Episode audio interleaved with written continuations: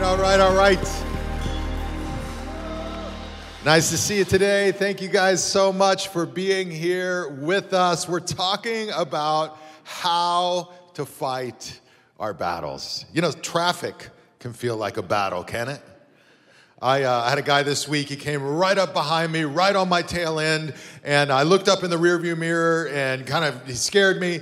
And then immediately I couldn't get out of his way because there was a car right here beside me. So he cuts over two lanes of traffic and then goes around all of us and cuts back over two lanes of traffic and just keeps going. And I just sort of internally totally lost my cool. I mean, my inner pastor was not welling up. Okay, the Hulk was welling up road rage was welling up. And I remember I'm just like, come on, man. You ever get mad in traffic? You just kind of lose your mind for a minute. And I remember I'm, I'm just frustrated, and I, I thought to myself, like, why am I so angry right now? And my first thought was, well, I'm angry because this is irresponsible driving. I'm angry because other people could get hurt. Then I thought about it a little more. And I realized that I'm actually angry because this per- person, not because they threatened other people's safety, but because I felt like they threatened my safety, right? I'm actually angry because this person is driving like it's all about them, when honestly, it's all about me. Come on, man.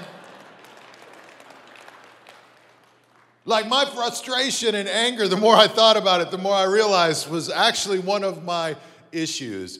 If I'm just left to autopilot in my life, if I just sort of cruise along, my default temptation will be to make everything about me my desires, my wants, my likes, my needs. And I think that's probably true of most of us. And certainly we live in a culture that tends to make it all about us. You think about marketing and advertising and commercials. You think about um, even like TV. You used to just watch TV, you could watch like three channels. I know some of you have a hard time even understanding that. It was a long time ago.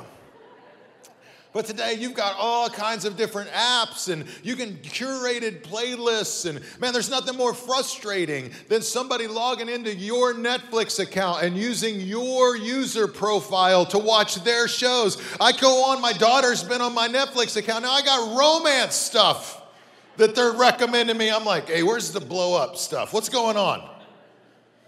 But it just throws the whole thing off because I'm used to curated playlists. I'm used to people kind of uh, playing into my needs and my wants. Food, you know, you used to when you eat with family, you just sort of get what's put on the table. But now you can order food, it's delivered, dropped right at your door. You can get it exactly like you want it. You know, you can track like that. Even like social media. You know, it used to be when you got news and information, there were three or four sources and that's what you got. Now you can just sort of delete and mute and add and you can kind of create your own little bubble. It's very easy for us to start making life all about ourselves, which is why what we're going to be talking about today is so important, and that is the power of worship. Worship is really a reminder that life isn't about me, life is about God. Life isn't about my fame, it's about God's fame. About my comfort, it's about God's name. And when I get that orientation, it empowers me to fight my battles. Listen, a God first life is a big life. It's a big life. A me first life can be a pretty small life. But a God first life is a big life that unlocks your God given potential. In fact, here's a thought when you put God first in your life, He goes first in your battles. When you put God first in your life, He goes first in your battles. Now, we've been talking about how to manage our battles. Uh, a lot of us are facing battles in our lives, and we've been looking over the last several weeks at tools that God has given us to face those battles. And we've got some icons here just to kind of overview. But week one, we talked about prayer as one of the ways we face our battles and, and the power of prayer in our life. Last week, we talked about God's word as a way that we face our battles. Today, we're going to talk about worship. Then, we're going to look at gratitude, generosity, and remembrance. All of these things remind us that Life is fundamentally not about us, but about God, that we are second to who He is. It empowers us to depend on Him in our lives. And it reminds us God doesn't want to just be number one in your praise, He wants to be number one in your problems. He wants to be number one in your problems. And so today we're going to look at the story of Jehoshaphat or Jehoshaphat, um, who was a king in Israel. Jehoshaphat ruled at a time where the Israelites had land. They were actually going through this religious revival. Like amazing things were happening spiritually in their lives. They're growing in their faith, they're leaning into God. God's moving and working in their hearts and in their lives. It's an awesome thing, but precisely when they're having this sort of religious uh, revival, three different armies show up on Israel's border and declare war on Israel. Which just goes to remind you, some of you, COVID has been an experience that's flipped your life upside down, and you've been through your own spiritual and religious awakening in this season. You've been more open to God. You've been showing up at church or watching online. You've been leaning in. Some of you have prayed more in the last year than at any point in your life. And just because you're leaning into God and leaning into your faith, that doesn't mean you won't face battles. Precisely when King Jehoshaphat is leading a religious revival in the nation of Israel, that's when the armies show up at the door. You could almost argue that when you start walking closely with God, expect a battle. When you start walking closely with God, expect the armies to show up at the door. And in this case, there were three armies, not just one. And King Jehoshaphat knows, like, wow, this is, uh, you know, this is crazy. Like, he, he knows that he can't handle it on his own. So he calls the people to prayer and to fasting. And then we see this amazing passage in um, in the book of uh, Second Chronicles, chapter 20, beginning in verse 6, where Jehoshaphat prays and asks God to move and work. And when we get to the red word here, help me out. But, but here's what he prays He says, O Lord, God of our ancestors, you alone are the God who is in heaven. You are ruler of all the kingdoms of the earth. You are powerful and mighty. What? No one can stand against you. He says, God, you're awesome, you're strong, you're powerful. No one can stand against you. And so he acknowledges who God is. He leans into God publicly and he says, God, we need you. In fact, he'll go on and say, We're helpless. When's the last time you heard a leader of anything get up and go, We're helpless? He goes, We're helpless. We're powerless, God. We can't beat these armies. We need you. So he leads out with prayer, he leads out with worship, and he acknowledges that God is first. And so it's a challenge for all of us when it comes to worship in our lives to put God first. I know for me, I um, uh, several years ago I got to go down to Texas and I um, went to Texas Stadium and saw the Dallas Cowboys play the Philadelphia Eagles in a Monday night game. Was awesome. These are rival teams. Now it wasn't the best year, um, which is typical for the Cowboys the last 30 years, but. Um, Cowboys weren't really winning, and the Eagles were having an amazing year. So we knew we were going to lose, right? But it didn't matter. It was a chance to go to a Monday night game, you know, back when we could do that. And, um, you know, so we went down, and I, I, just booked a hotel. I tried to get one that was cheap. Um, I, I don't know how it all happened, but I basically ended up in the only hotel uh, that was still available, and it was filled with Eagles fans. And so, you know, everywhere I went, you know, I had my Cowboys jersey on there, you know, all Eagles fans everywhere, and they're giving me grief. They're talking smack. They were brutal, right? And we weren't good. So, you know, all I could say is, well, you know, how many Super Bowls have you won in your franchise's history?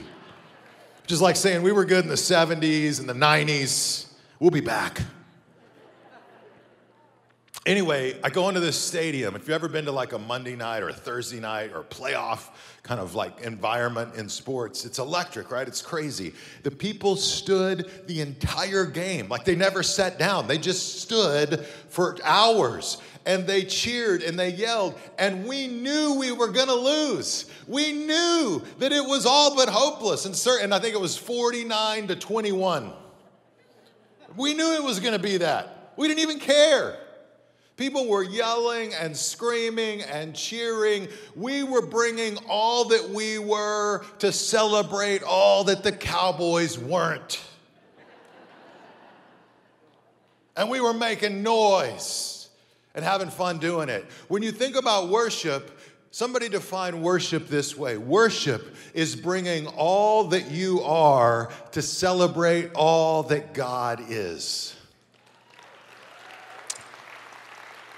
And if we can go into a sports arena and make noise, if we can yell and shout and cheer and clap for a football team that wasn't even good, how much more should we worship and praise and clap and make noise for our God who is good and loving and merciful, who has done so much for all of us in our lives? That's worship. Worship's music, but it's not just music. Worship is also responding with everything in our lives. And here here's the, the thing Jehoshaphat, he prays, he cries out to God, and he puts God first in his life. And here's the paradox and the mystery that we see in his life. When you step down, God steps up. When you step down from number one in your life and you make God number one, He steps up. When you step down and humble yourself before God and ask for His help, God steps up. When you lift God up, He shakes things up. And Jehoshaphat models this for the people. Now, the Spirit of God falls on the people, and Second Chronicles um, tells us that one individual is inspired as a spokesman for God, and he speaks up and he speaks this prophetic word over Jehoshaphat and over the people. It's Second Chronicles 20:15. It's kind of our key verse that we've looked at throughout this teaching series, and it goes like this: This is what the Lord says: Do not be afraid. Don't be discouraged by this mighty army, for the battle is not what yours, but God's. Turn to somebody next to you and say, The battle is not yours. Some of you, you can't hear it enough right now. The battle is not yours alone. You still have to face the battle. You may still have to fight in the battle, but you have a God who will own the battle beside you. You have a God who is bigger than the battle. You have a God who will stand with you in the battle. And worship reminds us that God is with us, that God stands beside us. That's why it's so important. We come together in church. What do we do? We sing and we worship. And what are we doing? We're lifting up God. We're acknowledging who He is. We're humbling ourselves before Him. And in doing that, we're going to get strength and we're going to get power to move forward into the battles that we face in our lives. Look, I get it. Sometimes getting to church can be a challenge. Sometimes even watching online can be a challenge. Sometimes it feels like we're surrounded by so many battles and so many enemies. And sometimes Sunday morning or Saturday night, trying to do church can be the most stressful time in the week in our lives. It can be hard to get there, hard to get the kids ready, hard to get in the car. Sometimes you fight all the way to church. Sometimes if you're coming physically, you pull in the church parking lot and you're like, all right, everybody, get on your best behavior. Everybody pull it together. Act like we love each other. We will resume this fight when we leave this parking lot. That's just and if you feel like that's only you and you're the only one and you shouldn't call yourself a Christian, man, all you need to do is just understand that's happening to a whole lot of people pulling onto the parking lot. That's just life right? That's life. But, but here's why we show up, here's why we worship, here's why we sing because it fills us with power and perspective, because it reminds us of who God is. Listen, bowing down spiritually is not bailing out, humbling ourselves before God is not quitting. We're getting rejuvenated to go back into the battle. We're acknowledging that God is first in our lives, and we're singing in the face of our problems. And some of you are like, well, I, I, can't, I can't sing, you know, I'm not. Look, the Bible doesn't say you have to make a perfect noise. The Bible doesn't even say you need to make an on pitch noise. The Bible just says make a joyful noise. Emphasis on joyful and noise. I can't sing. Some of you love the pandemic because you can come in church and be like, nobody knows if I'm singing or not.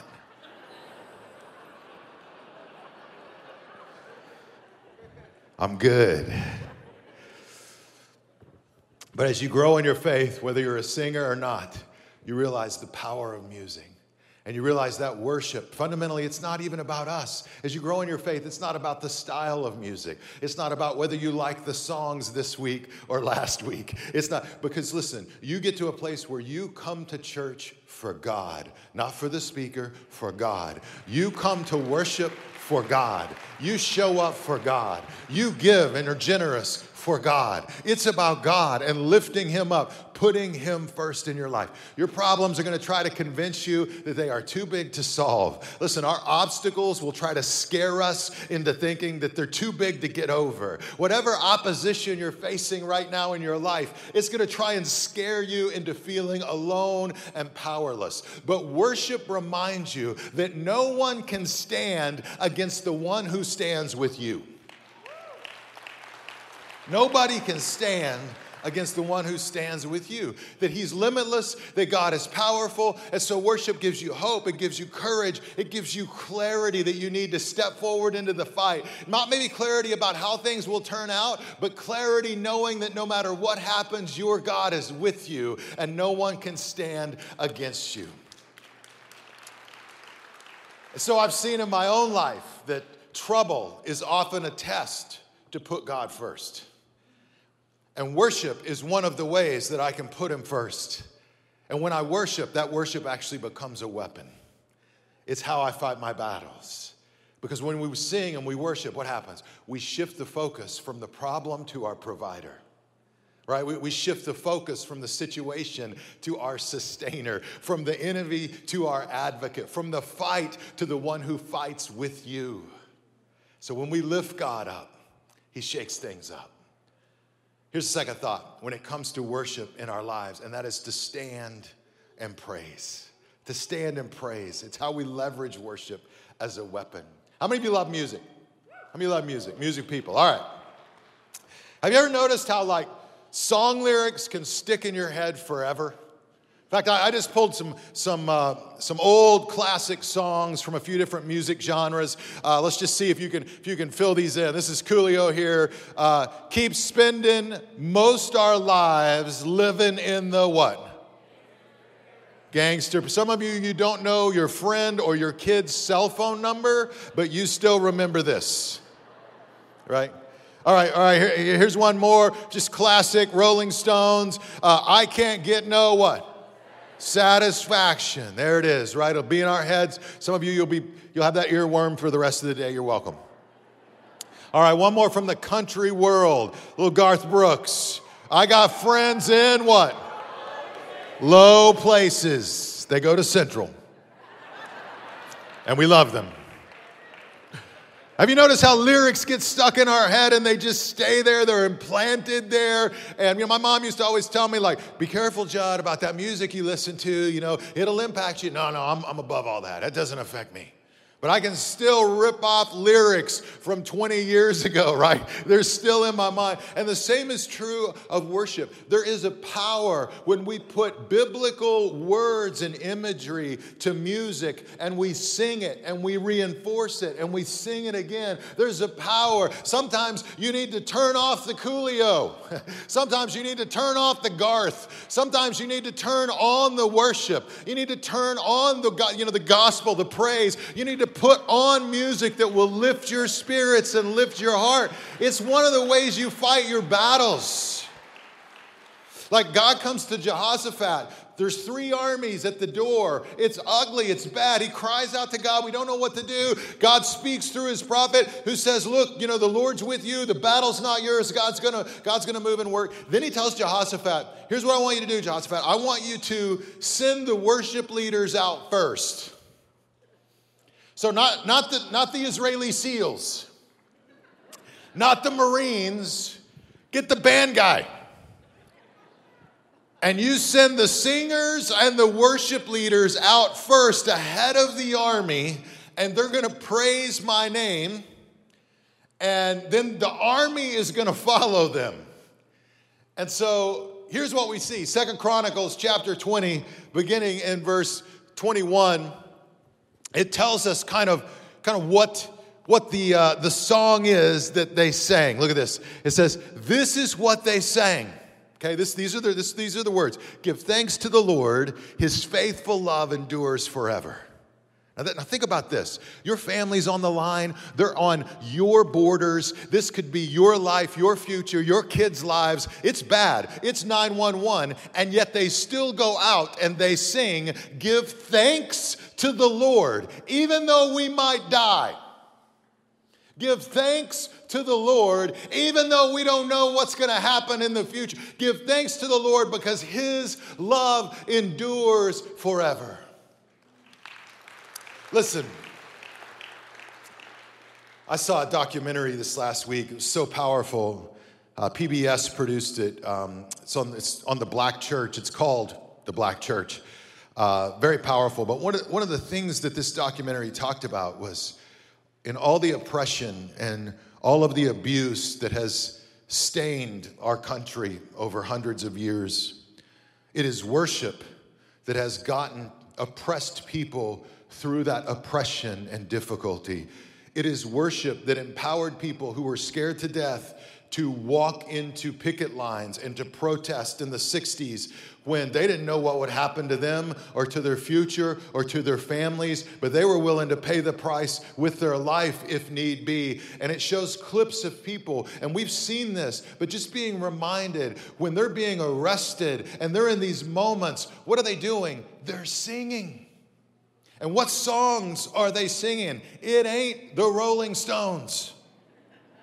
They're singing about Jesus and God and His love and His power. It's the song. They're singing, Give thanks to the Lord. His love endures forever. Give thanks to the Lord. His love endures forever. They're in a battle, but they still give thanks. They don't know what's coming in the future, but they still give thanks. It's horribly unjust and incredibly unfair and devastatingly horrible, but they still give thanks because worship is the weapon. That's the weapon. And it's still our weapon today. It's a weapon we can leverage in the battle. Now check out what happens. Second Chronicles chapter 20. They saying, Give thanks to the Lord, his faithful love endures forever. Now check me, check this out when we get to this red word and say it out loud here with me. It says, at the very what? Moment, at the moment they began to sing and give praise, the Lord caused the armies of Ammon, Moab, and Mount Seir to start fighting among themselves. At that moment when they sang, God basically God takes the enemy armies and they get all confused. Like, man, what's that sound? I don't know what I think they're making. Shoot, killed some of those guys. And they start fighting amongst themselves. And ultimately, they defeat themselves. It is worship that goes before, just as it is God that goes before in his people's lives to make a way. One of the main reasons we worship is because God is worthy of that worship, He's worthy of praise. He's worthy. the Cowboys, not so worthy. Come on. Your team, as good as they may be, not so worthy, but God is always worthy. So we can come in and make a joyful noise to Him. By the way, that doesn't mean you bring your tambourines and you bring your own personal guitar, just saying. But we make a joyful noise to the Lord. He's worthy of praise. He's worthy because He created us. God is worthy because we're His children. God's worthy because we're His idea. God's worthy because He's good. He's worthy because He's kind. He's worthy because He's compassionate. He's worthy because He's holy and true. The Father of lights in whom there is no shadow. He's worthy because He's faithful. He's worthy because He sees us through the ups and downs. He's faithful through our failures and sins. He's faithful through the breakup or through the divorce. He's faithful through the dark times and the valleys. He's worthy because He loves you even when it hurts, because He loves you even when it costs Him everything in Jesus. He's worthy. And when you're in the middle of a battle and you can't even see in front of you, sometimes you just need that reminder God's still worthy, even though my situation is filled with suffering. God's still worthy, even though there are armies at the gate armies at the border, the army of cancer, or the army of oppression, or the army of poverty, or the army of you name it. But God's still worthy. He's worthy because Jesus died for you. He's worthy because Jesus rose for you. He's worthy because Jesus is alive, standing before the throne, giving intercession for you. Jesus is worthy. He never sinned, He never failed, He never compromised. He's worthy because He purchased you with His blood. We are bought and paid for by His goodness. He set us free, free to serve Him, free to follow Him, free to reign with Him. Jesus is worth your praise because He declared you are worth His sacrifice. And so we come and we lift him up. And he shakes things up. So as for me, I'm going to praise him. I'm going to stand and praise him. I'm going to praise him when times are good, and I'm going to praise him when they're not so good. I'm going to praise him when I feel blessed, and I'm going to praise him when I feel broken. I'm going to praise him when the money's good, and I'm going to praise him when the money dries up. I'm going to praise him when others notice me. I'll praise him when I go ignored. I'll praise him when I'm overwhelmed with love, and I'll praise him when I feel abandoned. I'm going to praise him when I feel safe, and I'm going to praise him when I feel threatened. I'm going to praise him when I feel understood, and praise him when when I am misunderstood. I will praise him when I feel like it, and perhaps most importantly, I will praise him when I don't feel like it. It's a weapon. And in the midst of that, you're going to see God move and work and shake things up in your life. I have a friend. He went through what had to be one of the most horrible things a parent could ever go through. His son had to have multiple brain surgeries at a young age, and they were trying to deal with this medical condition that was incredibly rare and complex. And it felt like all of these surgeries and the travel and the hundreds and hundreds and hundreds of hours in doctors' offices and then in hospitals and all of this stuff that, that they had gone through, all of it wasn't really adding up to any help for his son. It seemed like he was just getting worse. The medical bills went from thousands to tens of thousands to hundreds of thousands and beyond.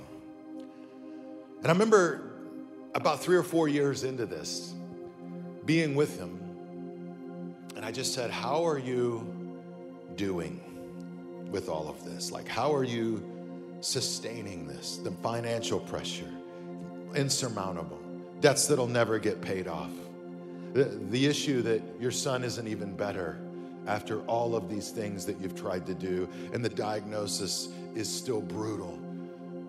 Like, like how are you holding on and putting one foot in front of the other? And he said, bottom line, worship.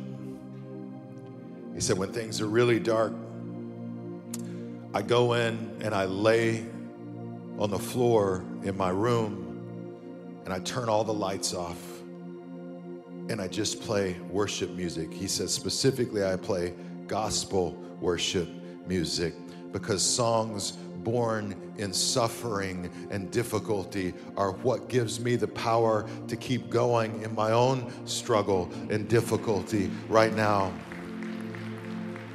He says, I just lay on the floor in the dark.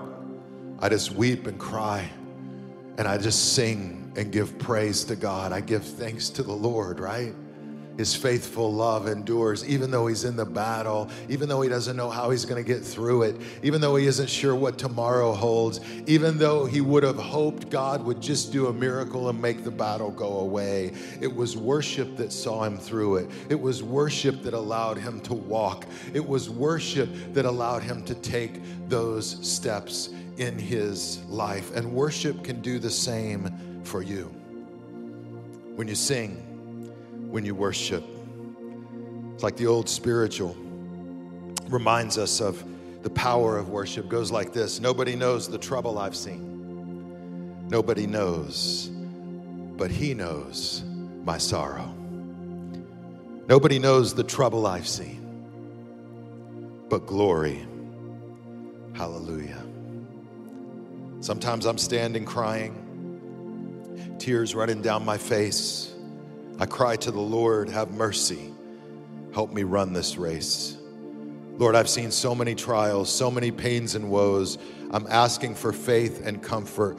Lord, help me bear this load. Nobody knows the trouble I've seen. Well, no, nobody knows but Jesus. Jesus does know. And so when we come and we worship, nobody else may know. Nobody's carried your burden but you. Nobody has to walk in your shoes but you. Nobody's seen the trouble you've seen but you. But Jesus has.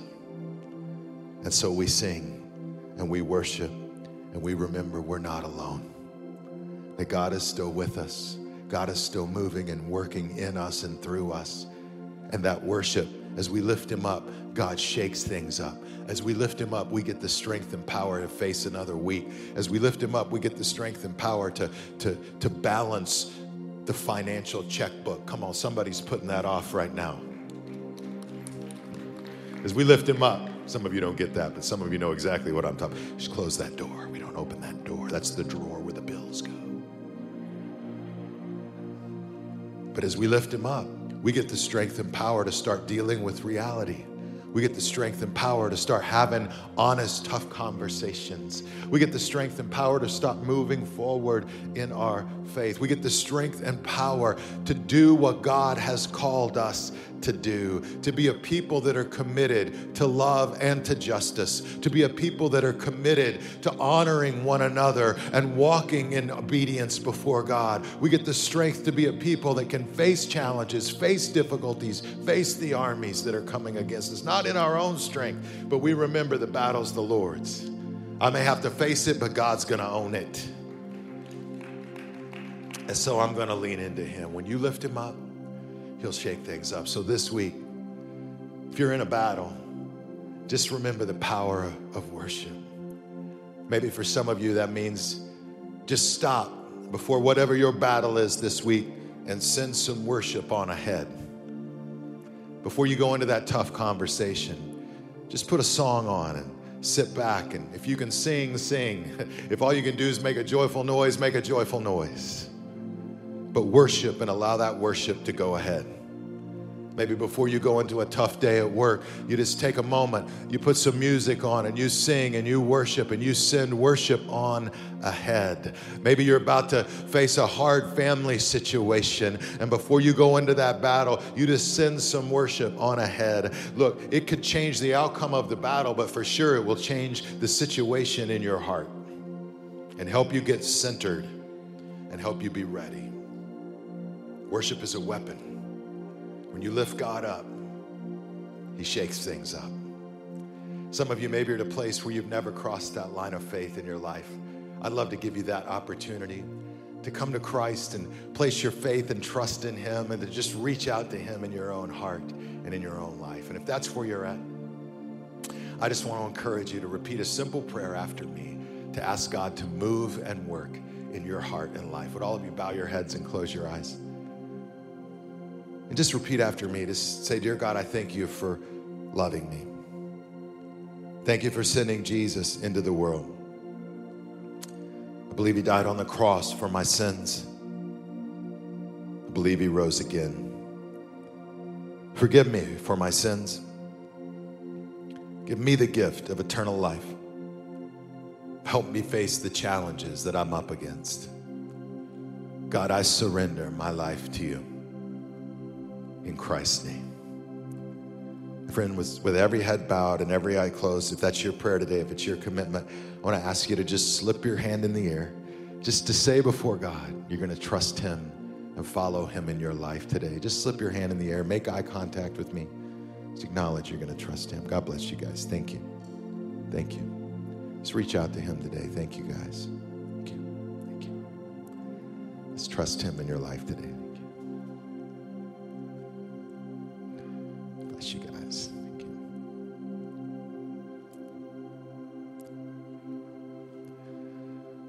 God, I thank you for each person reaching out to you today, and I pray you'll move in their heart and life.